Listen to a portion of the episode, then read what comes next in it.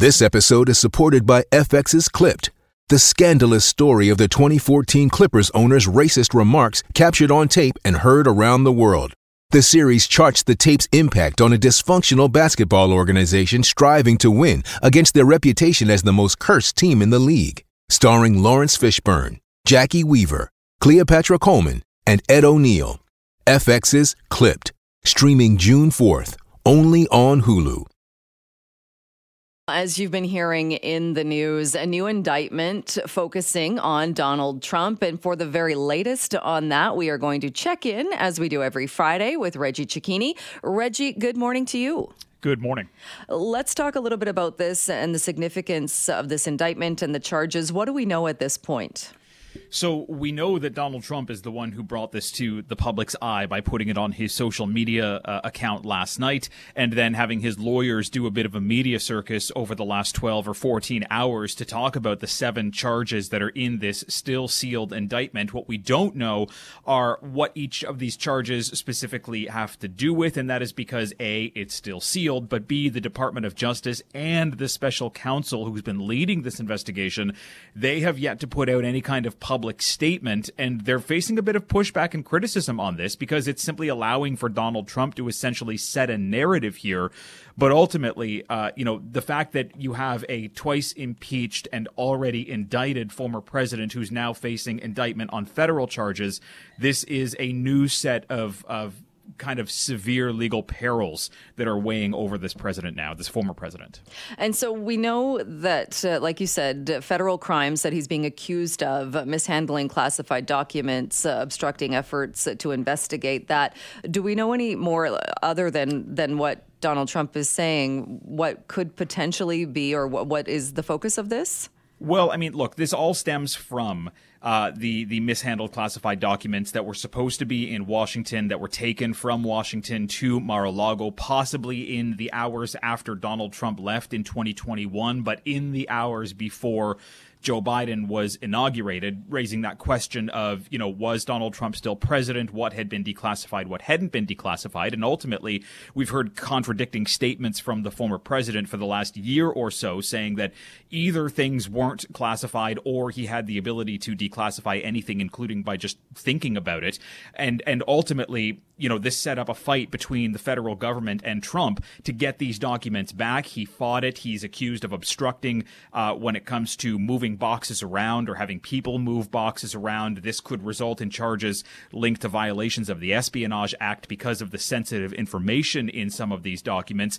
Uh, but at the end of the day, here, Jill, this is significant, uh, and there are legal and political experts who are saying, look, Donald Trump did this to himself, despite the fact that both he, his legal team and Republican allies are trying to blame this on, you know, quote unquote weaponization of the government by the White House. You mentioned as well, this is the second indictment. So, what potential impact could that have on his run for another term as president?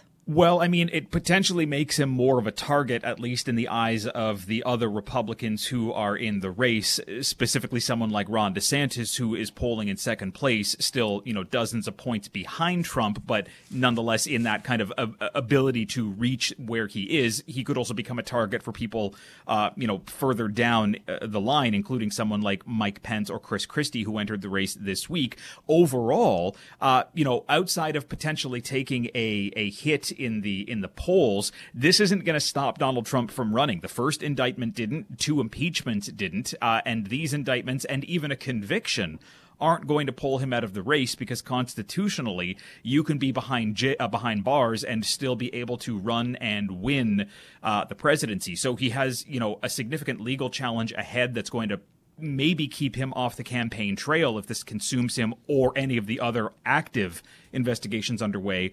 But, you know, this is going to be something for Republicans and his, you know, challengers to try and contend with and figure out how to go on the attack, something they've been hesitant to do for the last several weeks. Uh, so, when we're looking at this uh, kind of, uh, if we look at the first charges, uh, we know that he entered a not guilty plea. That was for the 34 counts of falsifying business records uh, over that hush money. So, that's expected to go uh, to trial perhaps next year. Now we have this indictment where are we expecting to see him or he's supposed to be in court on Tuesday? Yes, he's expected to be in court on Tuesday in Miami. And this is interesting because most of this has been taking place in the courthouse just down the street from me in Washington. But the special counsel recently, kind of behind some secrecy, impaneled a second grand jury in Miami, likely because there could have been a legal fight over where charges, uh, you know, are being filed based on where alleged crimes took place. Uh, and so he will be in a courtroom in Miami on Tuesday. Uh, it's likely that we will see what played out in, in New York. He will enter a not guilty plea. He'll likely be fingerprinted and possibly photographed. And then, uh, you know, we'll see court dates set down the line. Legal experts are saying, look, this is likely going to happen if it goes to trial sometime next summer, which is just in the few months before the November election. So this is going to have a significant impact on not just his political future, but the entire kind of election process because it calls into question his ability to campaign. It calls into question his ability to be attacked and participate in any of the debates. And Reggie, you mentioned some of the other contenders for the next presidency: uh, Mike Pence, uh, uh, Chris Christie, uh, Ron DeSantis. What does what impact do you think this will have, or could potentially have, on those uh, candidates? Well, I mean, we need to see. They've been they've been reluctant to go after the former president in any kind of vicious way, the way that he has been going after them. Mike Pence has made some critical comments of, of Donald Trump's conduct in and around January 6th and his attempts to subvert the 2020 election. And that, you know, those are kind of some of the, the, the hardest points that we've heard against the former president. You know, is it going to be enough for them to peel away some of the support that's been sitting under Trump? Uh, you know, it's hard to see. Pence is in around three or four percent. Chris Christie in and around three or four percent. Christie, though, has come out over the last 12 hours to say, look, no one is above the law, and he's applauding the Department of Justice uh, for for going after Donald Trump. Uh, you know, this is again a chance for everyone else in the race to kind of you know carve a new path forward and potentially show that maybe political and legal baggage that follows Donald Trump may be detrimental to to the party. Uh, but you know, we're still in the early hours, and we need to see how they're going to react, either on camera or in statements outside of you know some of the talking points here that some of them are already saying that this is again is is you know the fault of Joe Biden and that Joe Biden is going after the the former president, even though the president himself has said, "Look, I have nothing to do with this." Well, lots to keep tabs on on that one for sure. Reggie, as always, thank you so much for doing this. Thank you.